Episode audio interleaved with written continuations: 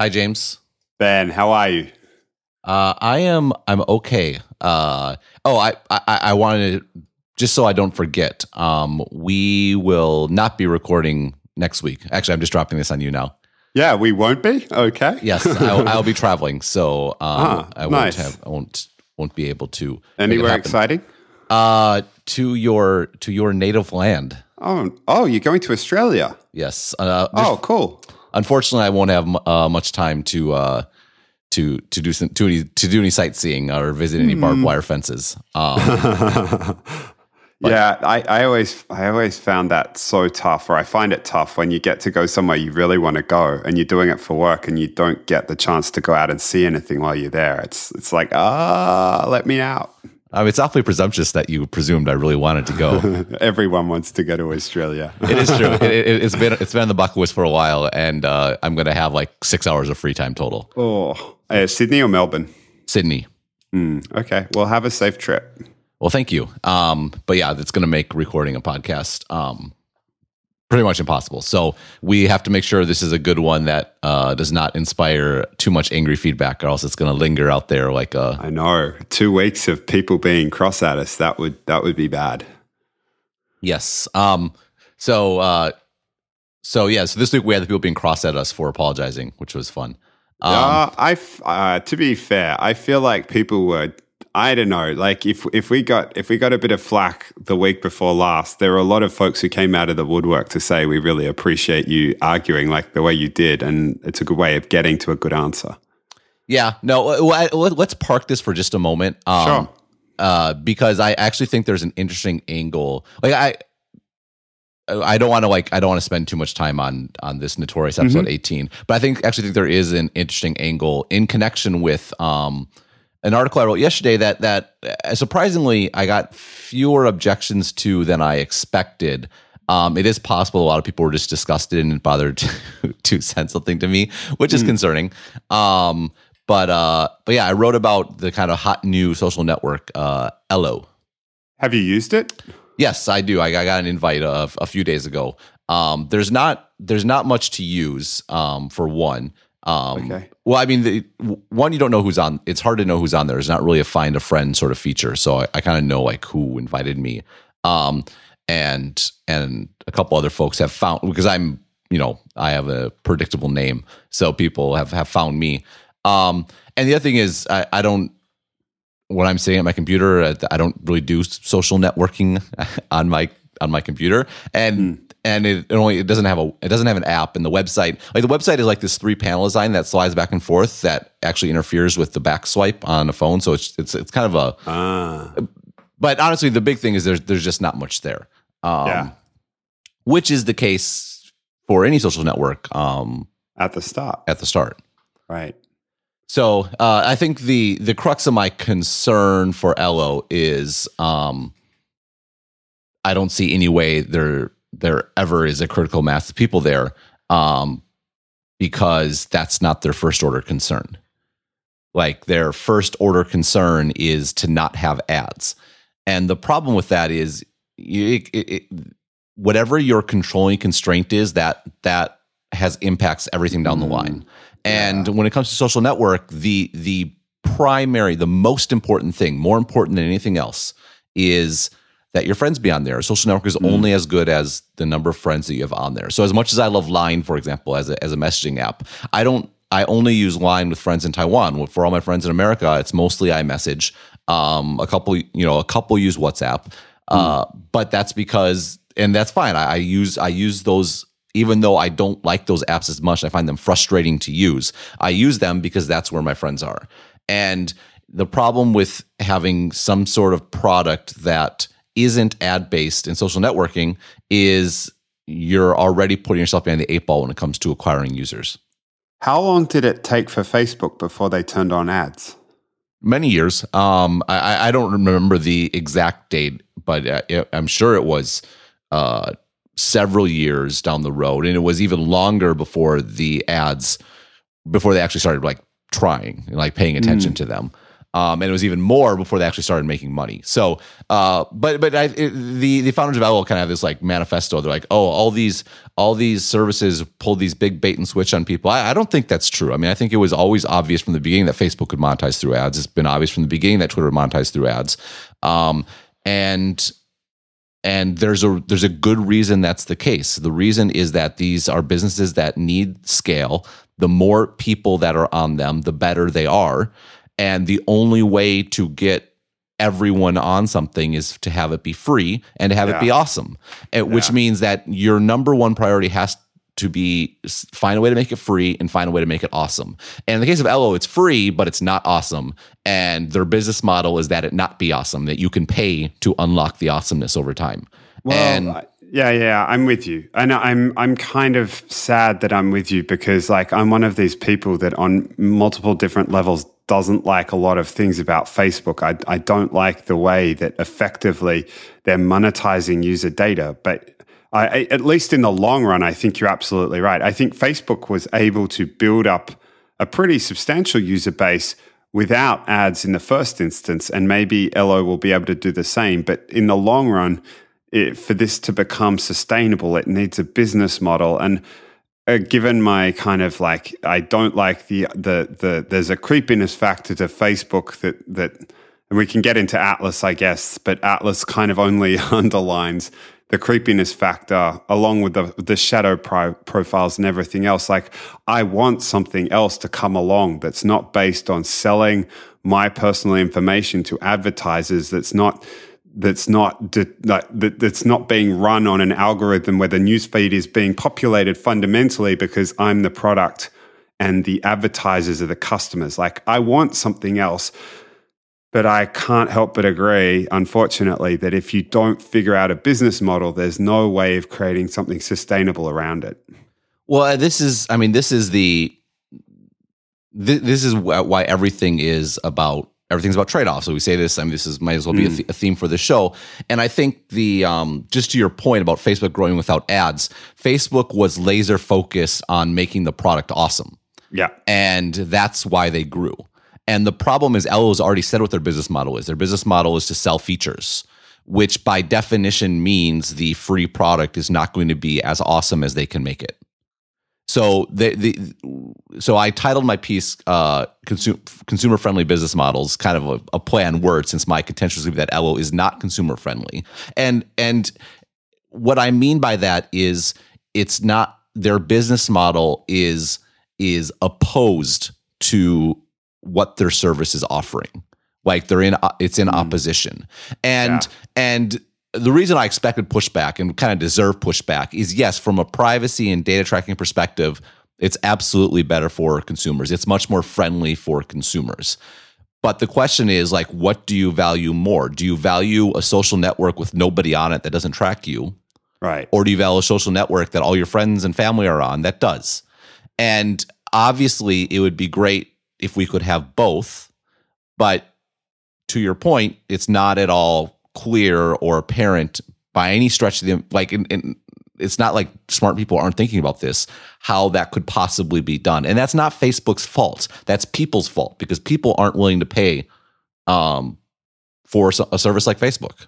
Well, the the thing is, as soon as you, I mean, the aim when you're trying to get some as it, it the Hawthorne effect, right? You need as many people connected as possible. The utility is tied to the number of people connect. Is it the Hawthorne effect? No, it some- it's, no. I'm getting um, it confused. What's the Me- one it where starts with an M. Um, it has to no, do with Met- Metcalfe. Metcalfe. Metcalfe. Metcalfe's that's law. it. Metcalfe's law. Exactly. Sorry. Hawthorne effect is something else altogether. But you, the utility of the network is tied directly to how many people are on it. And if you add uh, people, if you charge people for that, you add friction to them joining. And uh, like just by definition, some people won't join and you limit the ultimate utility of the network. So, so at least at the start, it needs to be free. But even if you get to a terminal value where you have everyone signed up, if you then put up a paywall, you're going to lose people and you're going to again reduce the value of the network. You're going to open the door for a competitor.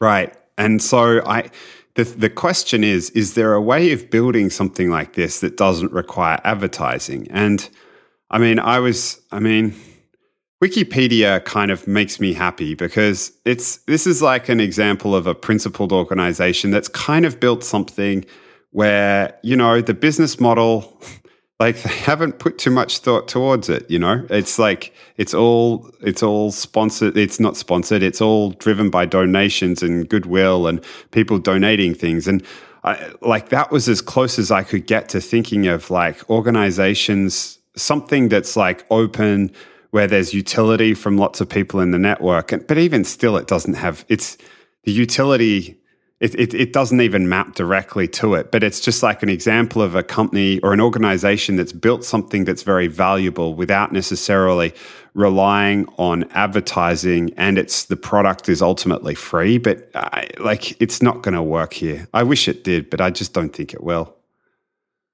Yeah, well, the other thing is um there there are probably the the one counter example is some of the the like chat apps like Line and WeChat, which are very much social apps. Um, mm. You know, their and their value is it corresponds to how many people have. You're like, oh, they they monetize through stickers and things like that, and that's that's true, but only about twenty percent of the revenue. Actually, the vast majority of the revenue comes from pay to play games, um, which have their own huge set of problems.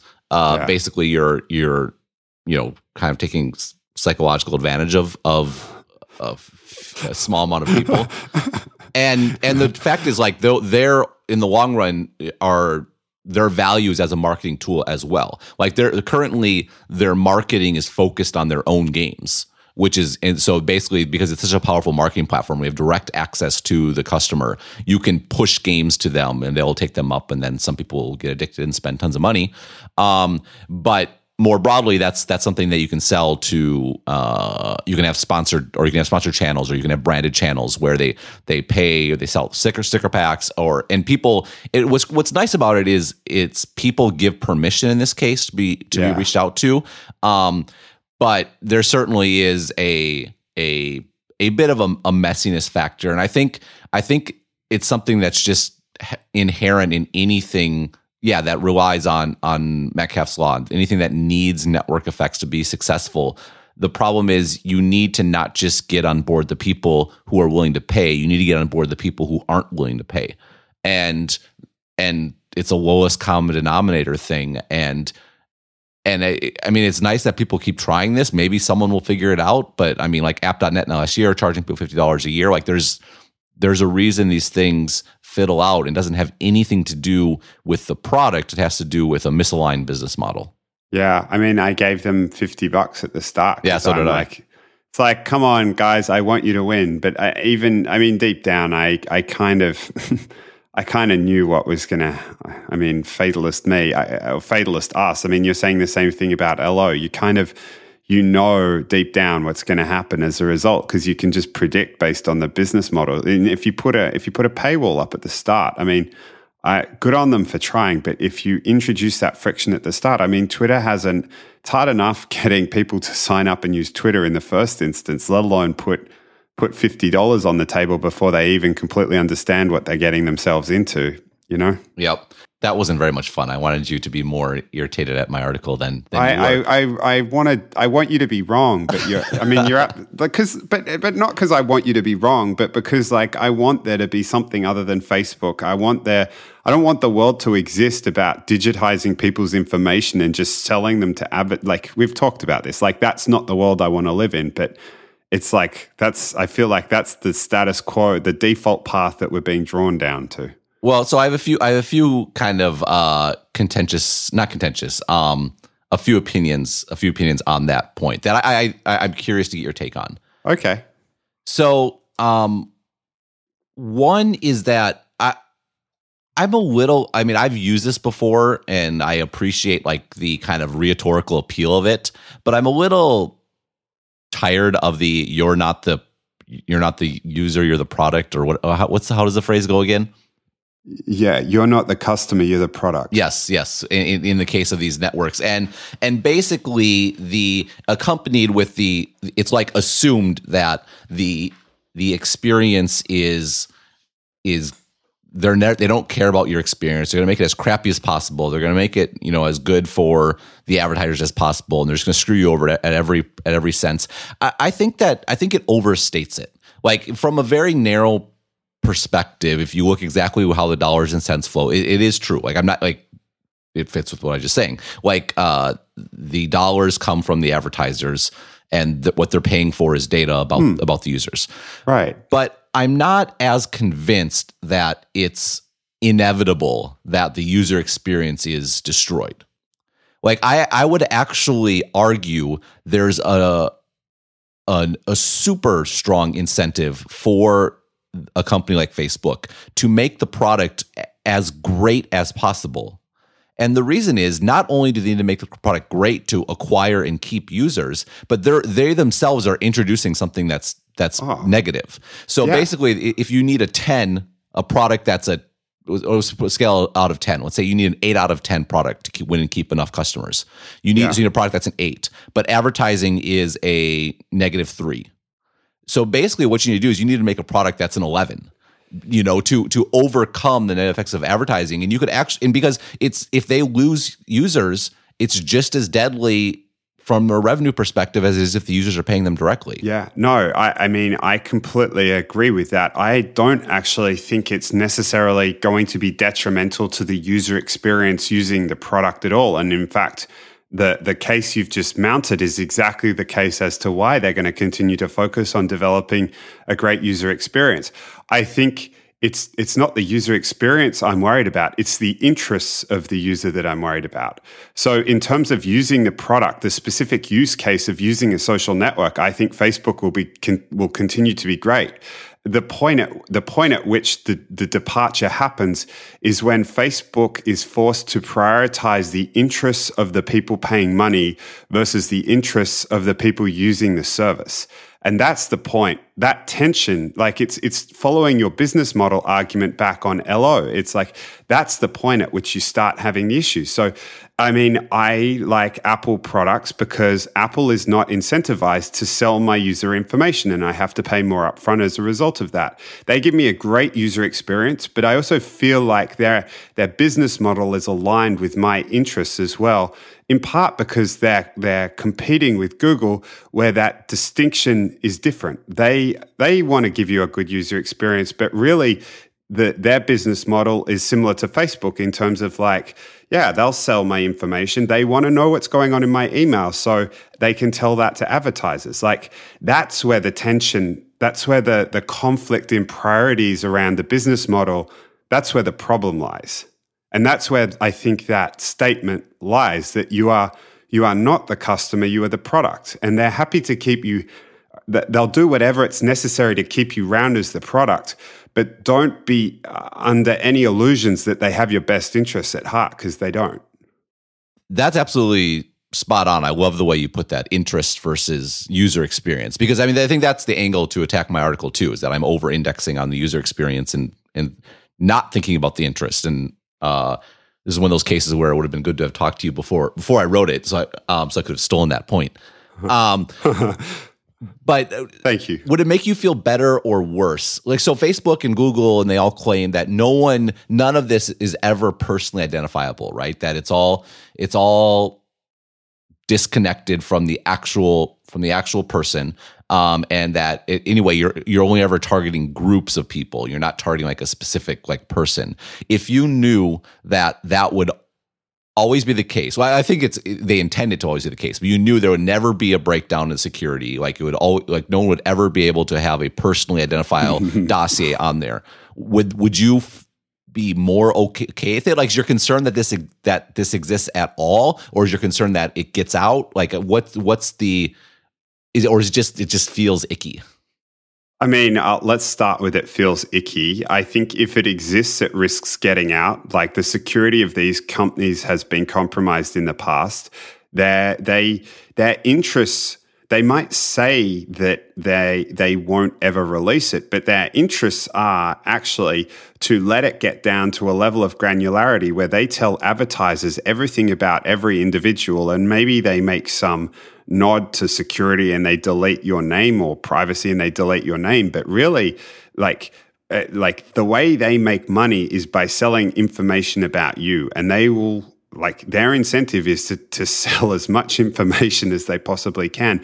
And they'll only stop at the point at which they think they're going to lose users. And I mean, despite all the outcries that happen whenever Facebook oversteps the mark around privacy, people don't seem to leave. So I think fundamentally that company believes it can get away with quite a lot. And then, you know, it's just, it's, it's just a, it's a, it's almost like a, how to describe it? Like, like it's a way of thinking inside the organization things like facebook graph search i think we talked about this previously like there's a tumblr called actual facebook graph searches where you can do some mighty scary stuff like there are examples of like search for people who live in china who have relatives that um, that like Falun Gong, or search in Iran for people who identify as men liking men. You know, the the the the the the way that these organizations think, like the, the beliefs around the way the world works, is there should be more information out there. Like it's it's it's good to have privacy settings that are permissive as the basis. And it, it just kind of scares me you know, when they have this level of data, this level of information on people, like everything you've read, eh, it's just that it's there and that someone like the NSA could come along or the government can come along and subpoena it. And like, I, I just don't think it should happen in the first place. Well, you then you should get a lot more concerned. Um, I think uh, people aren't don't really understand uh, the product that Facebook announced this week um, Atlas, which is Atlas. So I wrote about this in my daily update, um, and uh, basically the, the the the what most people are reporting is that Atlas lets you target Facebook users off of Facebook. And that's true, but that's by far the least interesting thing about this announcement. Which, which, by the way, that's a big deal. Which should that that should let you understand like what a what a potentially significant announcement this is. I mean, that's going after Google, right? Well, yeah, yeah, DoubleClick in, in particular. So, yeah. so there, there's a there's a there's a big problem in in targeting people these days. Is back in the days when it was just using the browser. Basically, they would track a browser like in through a cookie and all the sites you went to would build a profile and all that you know that's why you go to amazon you look at an item and you'd see an ad for that item at another web page like all, all this was all this was tied together is all tied together with cookies the problem is um, cookies don't work on mobile very well because you're in apps and there's no you can't share cookies between between apps. Uh, the other thing is you know cookies are limited to the browser. Like if you if I go to Home Depot, um, there's like the only cookie there is the one that I buy at like the convenience stand or whatever. Um, so what Facebook the what Facebook is proposing with Atlas and is instead of wrapping up uh, the identity of a target in a cookie, you wrap it up around their actual identity, like their actual user profile, their name, which is the center of Facebook. It's people's identities. It's their it's their names.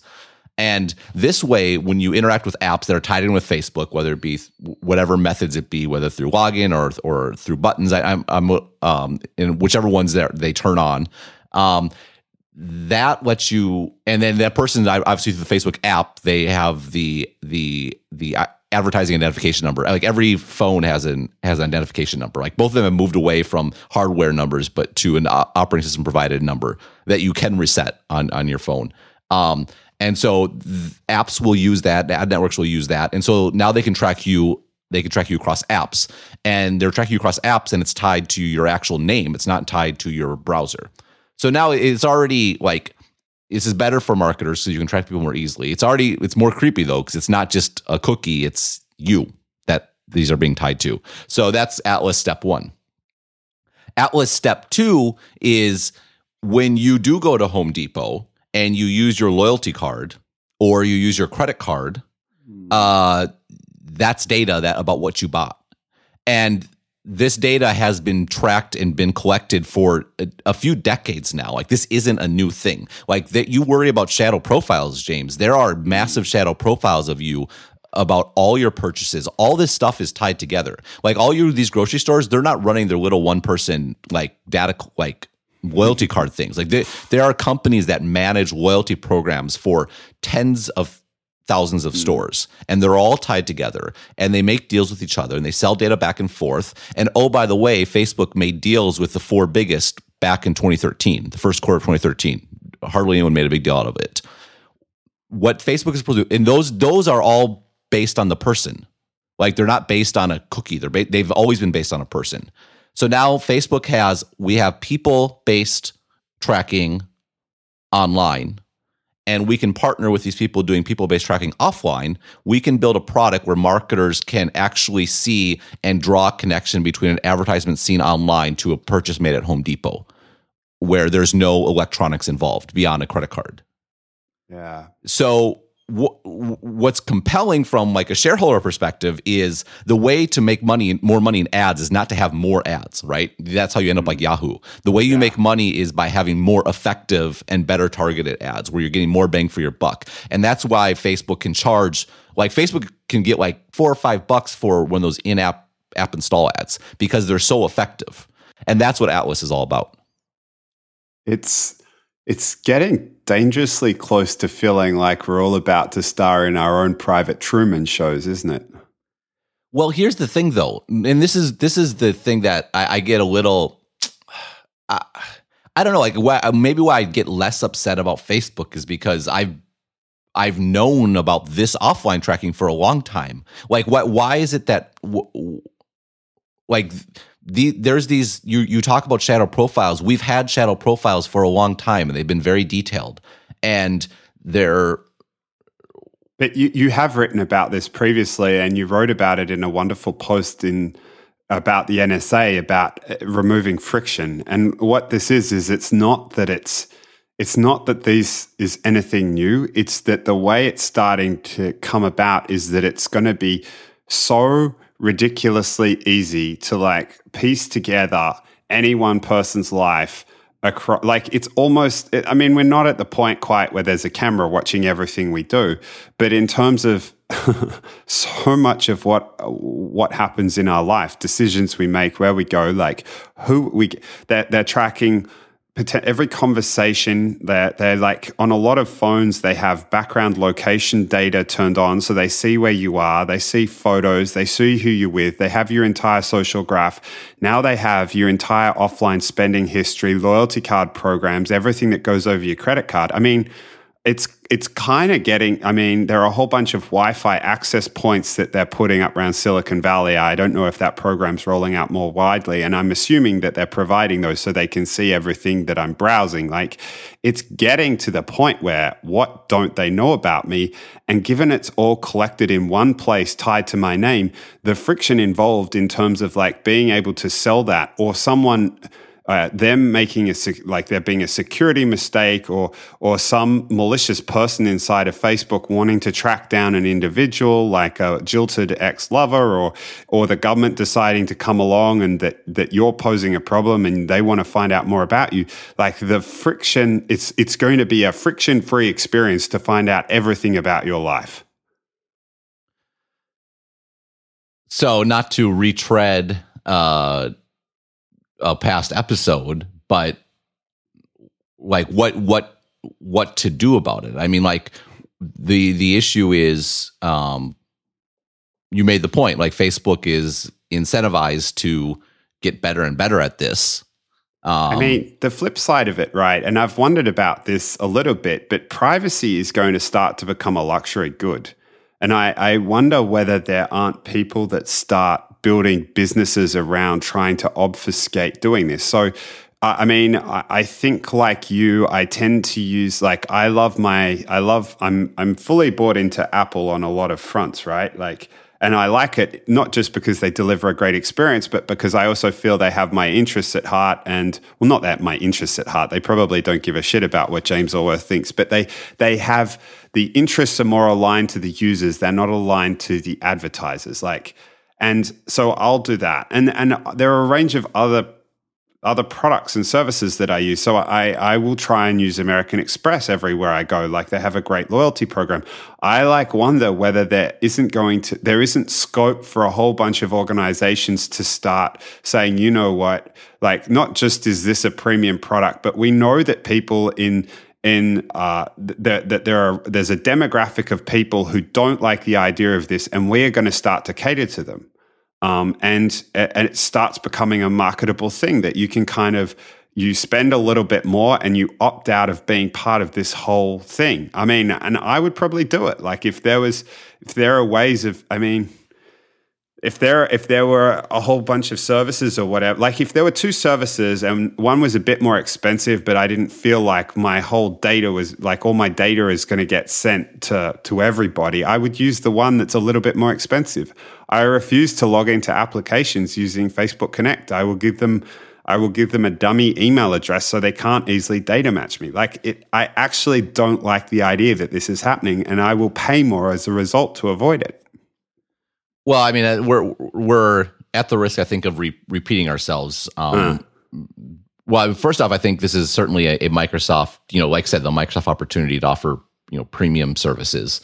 Um, two, uh, you know, the the reality is that's not an answer for Facebook because there isn't a Facebook alternative that we just talked about at the beginning that works on a for pay basis.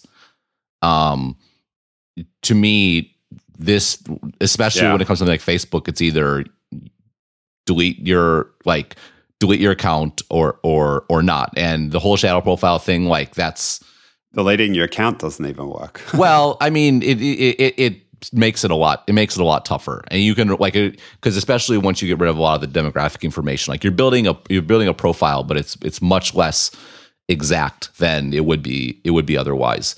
Um and but I, and then as far as the the paying for it, I think the you know the the very fair question is like there's there's is that is it is there an equality question here? Like is it why is it that rich people mm. get to have privacy but but other people don't? No, I mean I, I think I I totally agree with you, but I.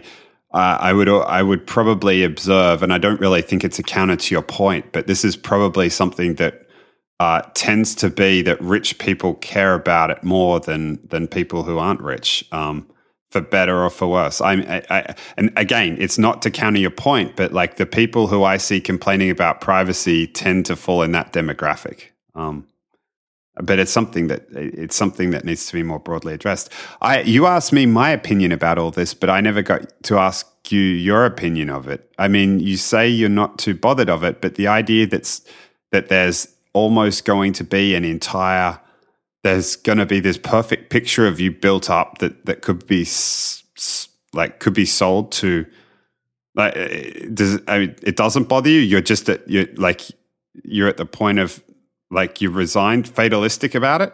Uh pretty fatalistic um to be to be perfectly honest like I, I feel like the the conversation needs to be changed somehow, but I just I haven't quite figured out why. So the reason I've been thinking about this is uh, I wrote a thing about Uber last week, which we didn't talk about. Um, we've talked about Uber plenty, um, mm. but basically saying that uh, expressing my frustration with with the left, the American left in particular. Um, again, that's a pretty broad stroke, so if it doesn't apply to you, but you identify that way, I apologize. I'm just using it as shorthand.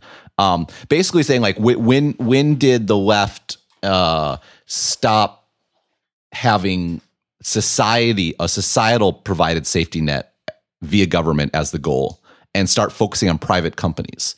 Um, like it, it just seems yeah. odd, like it, the whole conversation is self-defeating like if you're if your whole conversation that uber ought to take better better care of their drivers that that's that's like assuming tremendous inefficiencies from the start. Like, are you yeah. going to negotiate with every company in the in the in the nation on a, on a case by case basis? Like, the way to give drivers power over Uber is to let drivers have the freedom to walk off the job, knowing that their family's not going to go bankrupt right? Eh, because there's a there's some sort of social safety net, and that that gives you a lot more power versus your employer versus knowing you need this job and like you can't afford you can't afford to give it up.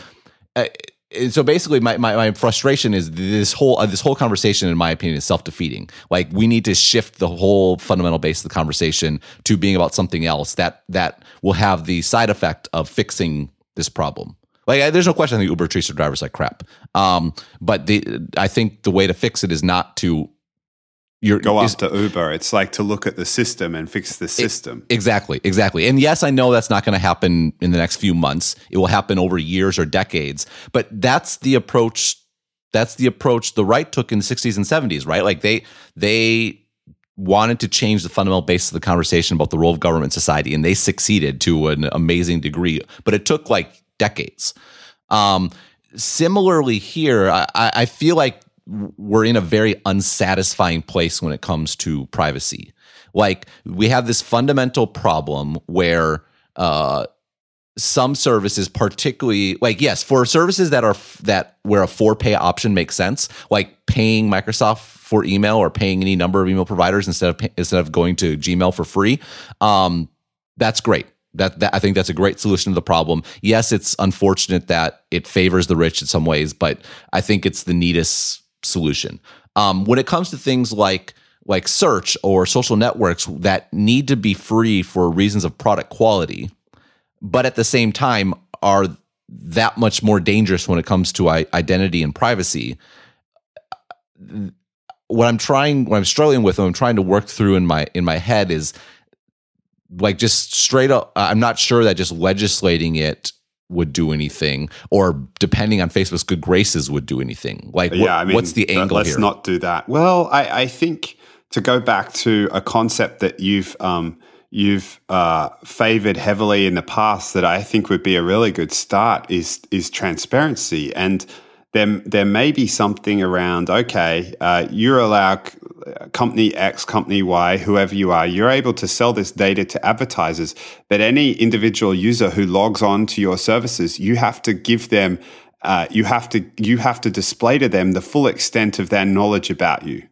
Um, and so if you if you logged onto Facebook and you saw that it had all your purchase history. It had all your location information. It was, it was, I mean, like all these various things. I wonder whether you would be more or less inclined to do it. Maybe that, maybe, maybe you do log into Facebook and you already see all that stuff. It's just presented in a way that you find compelling as opposed to creepy. I'm not sure, but may, I, I, think transparency would be a, a good first step. Well, Facebook does that. If you go log onto Facebook right now, there will be an ad right right at the top uh, in your timeline and mm. you hmm. click the little drop down, it will tell you why you see that ad.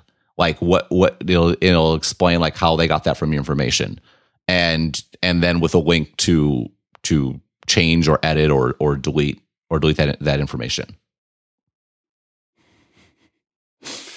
Yeah, I they they they you absolutely do. I mean, I don't know, like if if there was some way of getting the view of you that uh, I don't know. You're right. I, maybe it's not even transparency. I was like, if you were to log into this and and and see all the data it has on you and what it's selling of this data to advertisers, like maybe that would be maybe that would be a starting point. But you're right. It's probably not enough. I, I, the other thing that I'm playing around with in my head is like whether you whether you couldn't buy your privacy back from these companies. So obviously, it's worth something to advertisers, but I wonder if there's like some amount that okay, we'll not we'll not put you in the advertising pool if you pay this amount of money. That, that's that's an, a lot of people always suggest that, and it's a total non-starter. And the reason is, um, one, you're almost certainly not going to be willing to pay whatever you're worth. Um, I wonder how much one of us is worth. Well, I know for Google, it's like forty-five dollars or fifty dollars or something like that. Um, a year, a month? Uh, I think it's a year uh, which of course, I mean, you and I'd be willing to pay, but a lot of people wouldn't. Um, but isn't that isn't that what we're talking well, about? Well, just like, a second. Well, the problem, but the problem is the people who are most willing to pay are probably worth way more than that. That's the average price per user. But the ones that advertisers want to reach are the ones who are willing to spend, who are willing to pay and almost it's a very kind of a self selection like the most attractive there's a, there's a very high overlap between the people who are willing to pay that and the mm. people that advertisers want to reach right uh, and that's the biggest problem actually is it, you're self selecting the most attractive advertising targets out of the advertising pool. That's interesting, though, right? Like, I, I, mean, it'd be an interesting. It would be interesting to know, like, at the level of an individual, how much.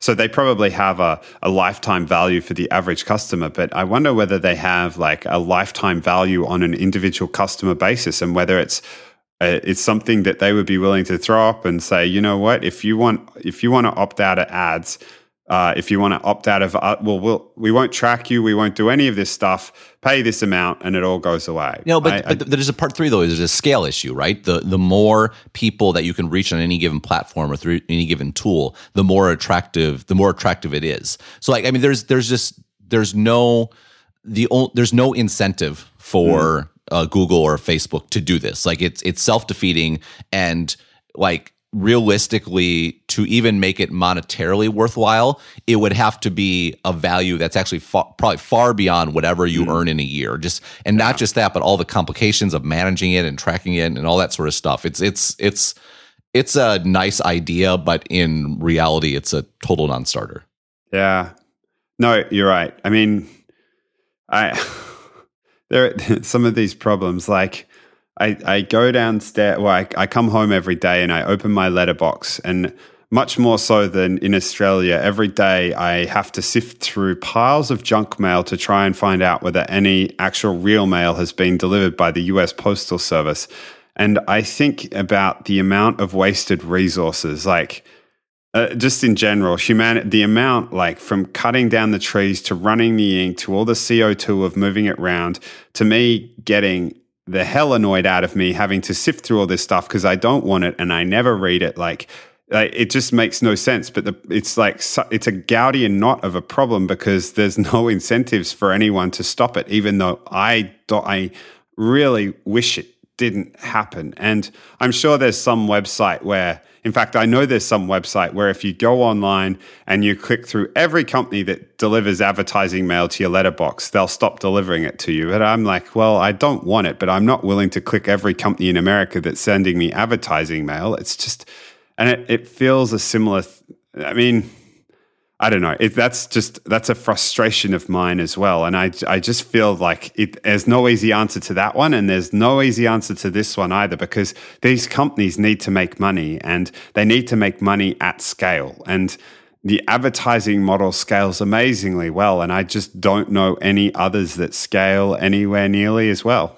If I can play a bit of devil's advocate here, no, Ben, no, of course why are we so uh, upset about what is about advertising that's so upsetting? And I, I the what, I, what I'm driving at is uh, I think a, a, challenge with this discussion is my my impression is I mean stuff like you're sifting through your junk mail, obvious obvious case. Um, but I kind of feel like for a lot of people, the very presence of ads, period, is objectionable. Uh, and I'm not sure that that's. I do, would you agree with that? Like, are ads period a bad thing? That's uh, I've been places where. I, they, I, I don't know if there's quote unquote a bad thing, but I've been places in the world where there's no advertising, and it's amazing how noticeable it is. Um, uh, uh, that being said, like advertising pays for lots of stuff, you know, like lots of stuff that wouldn't otherwise occur. So it's, I mean, I, I'd be happier if the world existed without them, but I also recognize that they're kind of necessary on some sense. I think that the pain, the, there's pain associated with sifting through junk mail. There's pain associated with picking up the phone and it's a telemarketer.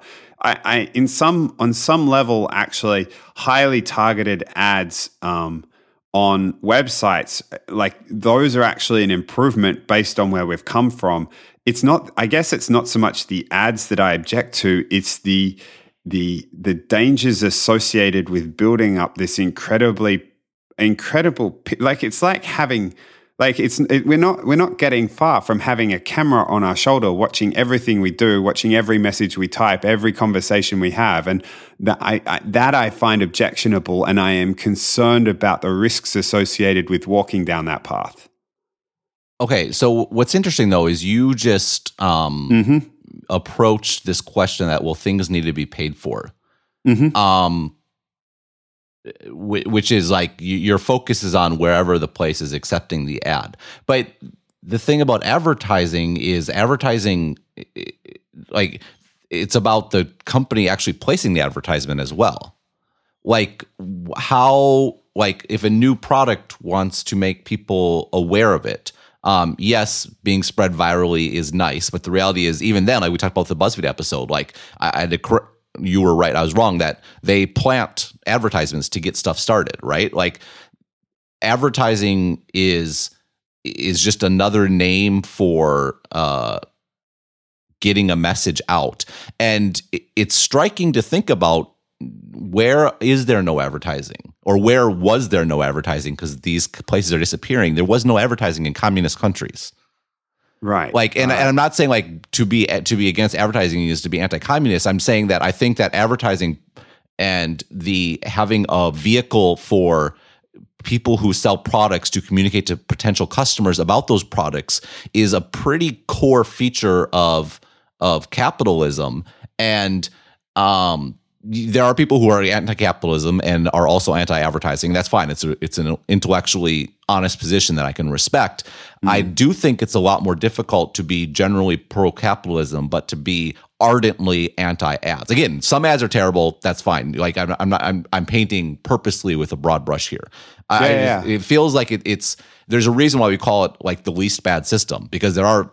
Yeah, I know you're absolutely right. I, I guess the the I think so it's interesting because uh, even just in having this conversation, I think the objection to advertising in the past is different to the objection that I have to advertising now. Advertising in the past, it was it was interruption based.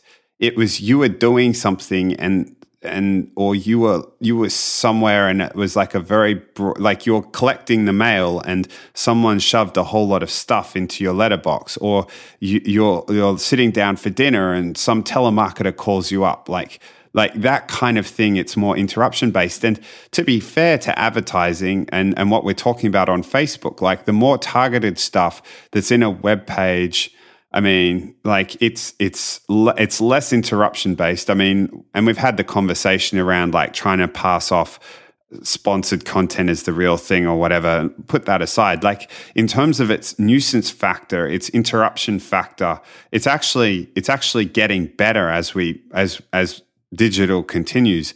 I think my objection now is more around what we've been talking about on this episode, which is the the the idea that there's this perfect digital replica of you up for sale to the highest bidder. Like that that's kind of concerning. And uh, you're right. Like things have to be paid for. Um, I, there is still, I mean, and uh, there is, we, have touched also on the capitalism thing and this idea that the only way things can be paid for is sell is like by you going out and buying more stuff. And I'm sure on some level there's something about that that I doesn't sit perfectly well with me. But again, you're right. It's the least bad of all the systems we have. Um, well, I, I mean, I know, I know we have listeners who who disagree with that, but um, yeah, again, it's not just paying for stuff. Yeah, it's. I mean, if you work in a startup, don't you want people to know about your product? Like who who wouldn't jump at the opportunity if someone said, "Oh, we're going to give you a million dollars to run ads. It has to be used for running ads." Like, is anyone going to say, "No, I that, that's that's not interesting to me"? Um, you know, what if Ello like what if Ello actually had an unlimited ad budget ad budget to like get out there and tell people that that mm. privacy is important and this is what we're based around. You should really give give us a try. Or what about the fact that Apple, like we talked talking last week, wouldn't it be great if Apple actually put significant marketing budget behind pushing the privacy angle and that if they benefited and Microsoft also benefited, um, like all this all this sort of stuff is is you know it's it's very much interconnected and uh it goes back all this is tied together. It goes back to the end of scarcity right? Like there is no scarce place to put ads which means the way to increase the value of ads is not to have more ad space you know like it wasn't like when in broadcast tv there just weren't many places to put ads. When newspapers right. had monopolies there weren't many places to put ads. So you could charge high prices. Now there's a gazillion places to put ads so the way you charge higher prices is is to have something that's that that's better targeted yeah, is to understand exactly who's there and make sure, like, and if I'm, and I mean, eh, I'm assuming most people have either worked in a startup or worked in a company that's selling something, and of course, you want to put the product where um, someone is is there. Uh, yeah, I, I get it. You're right. Of course, you're right, and it, it pays for a lot of stuff. It pays for the creation of lots of content. It pays for us being able to use Facebook and all those um, like Google's can you I can't even imagine life like I don't know like I'm a I I get a little cranky with Google sometimes like the idea that they're selling contents of emails to advertisers but I can't imagine life without Google. And fundamentally it's advertisers that have paid for all that. And and what's more if someone clicks on an ad and finds something useful then then like value's being created again. That I I don't like on principle I I don't ob- object to that. It's the it's the risks associated with companies having these vast swaths of data and what can happen as a result of it that I think is is what concerns me the most. Uh, yeah, I, I, I, just to be clear, I mean it concerns me as well. I, I, do think, I do think with all these debates, you you are just articulated it perfectly. What what is what is frustrating about these debates is when people hammer away on the downside without acknowledging the upside, uh, and acknowledging the the unbelievable difference that Google makes in your life. It, if you don't acknowledge that in the same breath that you criticize Google, it's very hard to take your criticism seriously. Yeah. And it's the exact same thing with Facebook. Like again, I, I think Facebook is really underrated uh, among people in the valley, uh, but the impact that I think it's had on on normal people, normal people's lives, and the impact it's it's had, quite frankly, on my life, living in Taiwan, but staying in touch with people, you know, all, all around the world, it's it's amazing. And i guess that's what gives me um, a lot more pause and a lot more sympathy for for their position. It's what makes me want to find something better than just like ads bad private you know yeah, this sort of thing. yeah. especially especially because all the all the downside here is all still theoretical for for by and large you know what I mean? Like we, this idea of this being a profile is is very problematic and troubling. At the same time, there's there's zero evidence that Google or Facebook has ever provided the sort of granularity that would make it individually identifying. And well, it, I mean, the graph search, like maybe not to advertisers, but they have let the cat out of the bag in terms of like doing that to people. Let me pose it a different way, though. Imagine if imagine if there was a so fundamentally the purpose it, like let's go back to what we said that that line that we talked about before like you're the product uh, not the customer. Um, imagine if there was a social network. So so uh, like whenever i see something on the my news feed, I understand that yes, they want to keep me engaged, but their fundamental priority is selling ads. So they'll keep me engaged in a way that sells ads.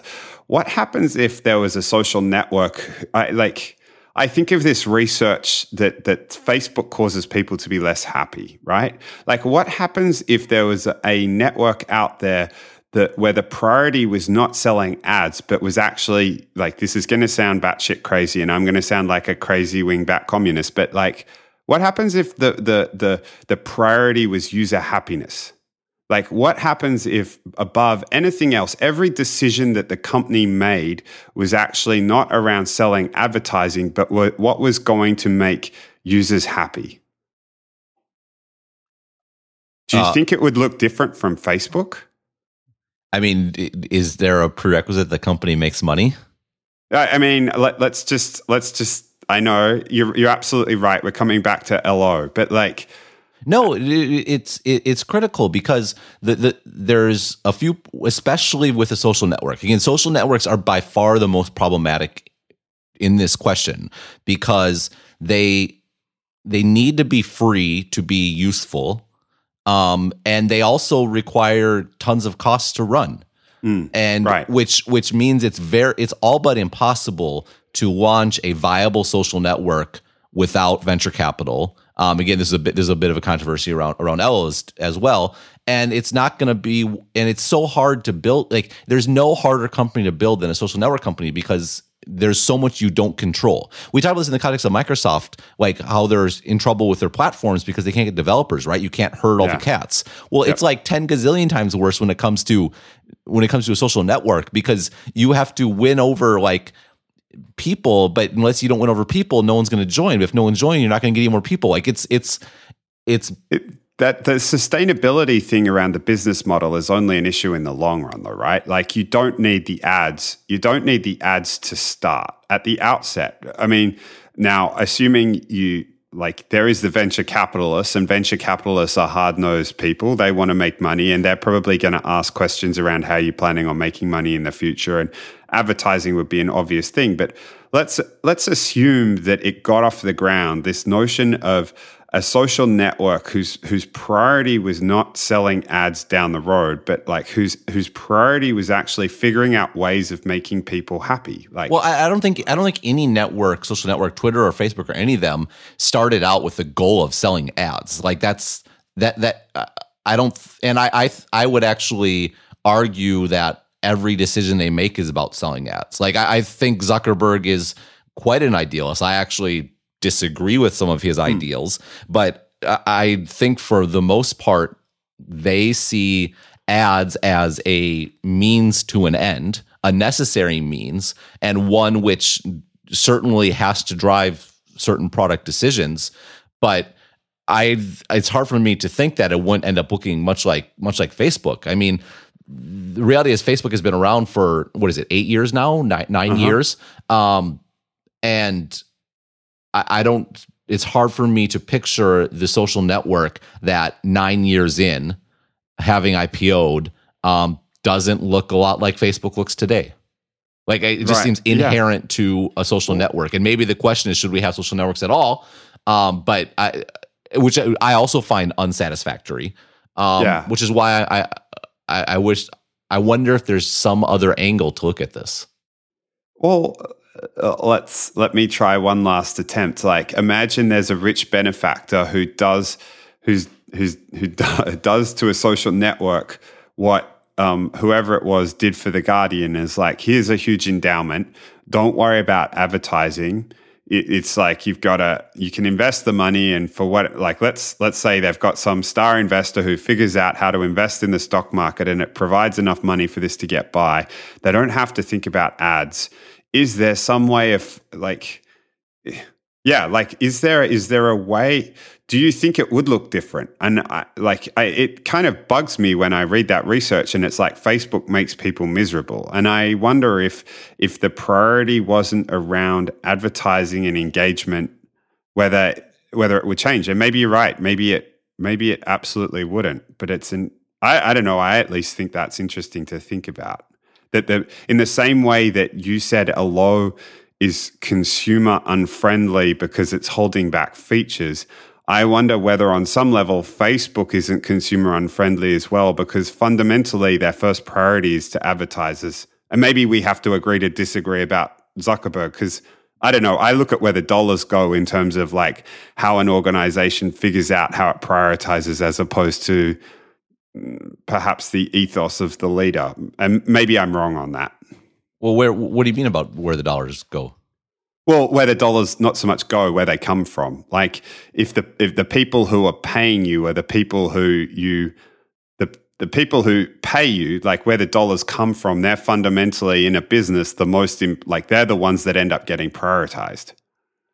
Yeah, well, I mean, our mutual friend Horace would, I think, argue with that in the case of Google. I mean, he's been, um, you know, like I think he he's spent some time talking about like how strange it is that they don't seem to really prioritize advertisers in many respects. Um, oh, which I kind of disagree with, but it's an interesting argument. You know, I think you, I mean, maybe the rich benefactor model is the only way. I think that's a supremely unsatisfying yeah, answer. it is, isn't it? I, it's Um, more like a thought experiment than a Well, it's a a, real thing. so this is interesting because I mean, obviously, the rich benefactor idea is kind of most prevalent in journalism.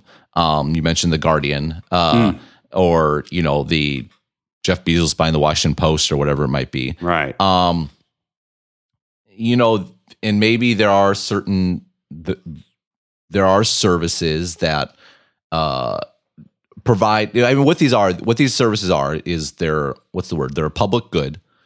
Um, and the problem with a lot of public goods is they don't make any economic sense. So, like for example, like basic research is is is a public good. Like lots of people benefit from it, but you're very rarely going to make money from it. right. So investing in it is is is a public good. And there's public.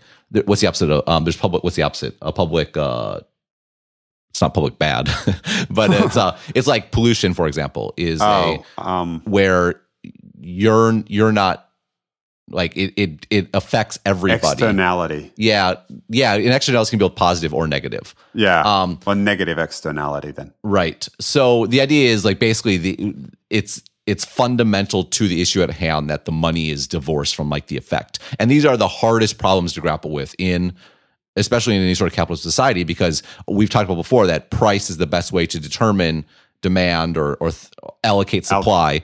But Exactly. if but there are some scenarios where it is divorced. And there is an argument that journalism is one of those things, especially public journalism. Obviously, I, I've pushed back against that. I think there are models that that can work. Um, and uh, maybe social networks is another one. The journalism is in- interesting though because uh, to tie, I said we'd come back to the feedback a little bit. Um, It was nice to get positive feedback. I mean, it it, it was nice. Uh, yeah. I wasn't like It's nice. I it? wasn't. Well, I mean, I wasn't like it. It didn't like make me. It didn't make me feel better in a way. Some of the negative feedback made me, made me feel bad. And what I and and I was thinking more about this. And it, again, I, feedback that's critical of my opinion or says I'm wrong or ignorant or stupid, whatever, doesn't bother me. I get I get told I'm stupid all the time. Um, what made the feedback uh, painful for me was it was a very specific attack on it was a personal attack i felt. Like i like you are uh emotionally needy. Uh you are rude. Uh you are a jerk. Like it, it had nothing to do with it was like attacking me as a person and not just that but it was attacking me on factors that I had been criticized for in the past and I was already very self-conscious about. So it was kind of like pushing in on a on a in the chink in the armor that that was already there. And the reason I bring this up is not to gripe anymore, but it, especially the last few weeks, like I've I felt it. It's been very difficult to do this podcast. It's been difficult to write on the website. I would I've been like I didn't sleep well last night because I was worried that this Ello article made me look like a jerk. And That's not good. no, it's not good, and, and I'll get over it. Like it's fine. Um, and I'll work through it. But it, it's been very striking because people will praise my business model and say, "Oh, you're not dependent on advertising. That's so wonderful. You're supported by readers." But actually, that has bad incentives too, and that I'm experiencing those bad incentives right now. Like I, I, I feel that much more worried about coming across the wrong way because what if I piss off paying customers or potential paying customers? Like a, a lot of people who are paying for Stratechery are paying for me because they believe in me and they and they're interested in what I have to say. And if they think I'm a jerk, well, that's that's actually costing me money in my pocket. And again, I, I I'm happy with my business model. I think it's I think it's there's a lot to be said about it. I, I've just been very struck personally hmm. about how powerful incentives really are, and there are downsides to all kinds of things. And I, I- go on and on criticizing, you know, oh yeah, stop thinking about the good old days of journalism because look at we have access to so much information from all over the world and it's better. But I, I especially in the last few weeks, I've developed more of an appreciation for um it, it- for the fact that newspapers used to be monopolies and being a monopoly meant you didn't need to give a shit about what you wrote because Right. you were you were the only place to go. And from an economic perspective, it was bad. And the reality is, the vast majority of news that, especially people in smaller towns like I grew up and had access to, was crap. Hmm. But there was an aspect of journalism. Journalists didn't have to really give a shit. And I, I again, I think that was overstated. I think there's way more going on behind the scenes to edit stuff and Yeah. cut stuff off than people admit. And we had a ton of feedback on that episode, like people, you know, saying, James, you're being way too idealistic. Like this happened all the time, has happened a long time. Um, but that said, I, I, I can get, I, I feel much more appreciative of that sentiment um, over the last few weeks. Yeah, I hear you. I mean, I remember someone telling me once that it doesn't matter who you are, everybody answers to somebody, you know? And I, I think what's interesting is when you start playing around with these business models, you start changing who people answer to. And I, I hadn't, until you described that then, I hadn't thought about, I hadn't thought about you switching from pissing off advertisers, uh, potentially pissing off advertisers to potentially pissing off readers or subscribers. Uh, I, I, I don't know. I mean, uh, on a personal note, and when oh no, and I I'm not looking for any sympathy. Just to be no, no, no, clear. and I'm, I'm, I'm not, I'm not. Well, I mean, I, I, I it, it's rough, right? Like, but I do think that part of what people enjoy about what you write is that you don't pull any punches and sometimes that's going to mean that you particularly when they they like you go after something that they're passionate about that, that's going to mean that they react equally passionately but i i don't know i wouldn't i wouldn't tone it down i wouldn't let it keep you i mean it's easy for me to say i wouldn't let it keep you up at night but i mean that's part of what i enjoy these why i enjoy these discussions and I also, I mean, I'm pretty sure after the last episode, no one was left in any doubt. But like you, you and I going at it the way we did, that's not, that's not us being jerks or me being a jerk to you or you being a jerk to me. That's us as friends and the nature of this friendship and that we're comfortable like goading each other a little bit and having a really heated discussion and then finishing up and like, like, yep, that was fun, wasn't it? Didn't we learn a lot? I, you know, yeah, and, well, and we oh. cut that last little bit too, which probably people were asking us to release it. Maybe we, maybe we should. Yeah, well, maybe. Um, well, no, it, it, again, we don't need to rehash the particulars of yes, we disagree. I think people get that yeah. get that now. I, the only reason, again, the only reason I brought it up and no feedback, and I assure my readers and listeners that um, I I'm aware my value comes in stating my unvarnished opinions, whether people like it or not. And and I know that, which means I'm I I this is this has been a speed bump, not anything that's going to change anything I do. And I think this article and this podcast will hopefully reinforce that. Uh, the only reason I bring it up is just to I feel like a theme for me lately. It's a theme in this Ello article. It's a theme in in a lot of stuff I've been I've been writing. Is I, I just believe more and more and more and more in nothing matters like incentives. Like incentives is, and it even goes back to our conversations before about disruption in big companies and why startups are sometimes better than an incumbent company. To me, all the the problem is incentives. Like all the incumbent company might have all this knowledge and all this expertise, but they will always have bad incentives, at least the vast majority of the time. And I think it's super powerful, and it's been striking to me someone who writes about this, what an impact it's had on me. Again, something I'm aware of and going to fight through. But the, and so I only bring that up just to make the point about how mm. powerful I think these things are. Yeah. I, I, I mean, the last time I said these few words, we ended up talking for another 20 minutes and it ended up being the name of the, um, the episode. But I think that's a pretty good place to wrap it up. Yes, uh, my kids are home, so I'm incentivized to wrap this up as well. Uh, those powerful incentives, uh, particularly powerful when they're a couple of years old and look as cute as your kids do. Well, well, thank you.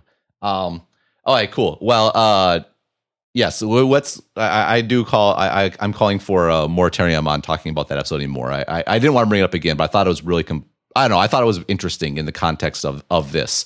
Um, yeah, incentives yeah. incentives are a big deal, and they, they matter to me and hey at least i'm being transparent about it right yeah totally right like eh, like I, i'm more worried about the people that don't acknowledge that than the people who do that's for sure like like, like BuzzFeed I thought you were about to say like Rupert Murdoch. Come on, Ben. Oh, yes, Australia. That's right. Oh, that's right. Exactly. So, so next week uh, we will not have an episode unless we mistakenly record a second one right now, which I don't think is going to happen. No, I, I yeah, I don't think so either. Have fun in Australia. I will, um, and I will talk to you in a couple weeks. Sounds good, mate. Take it easy. All right, bye bye.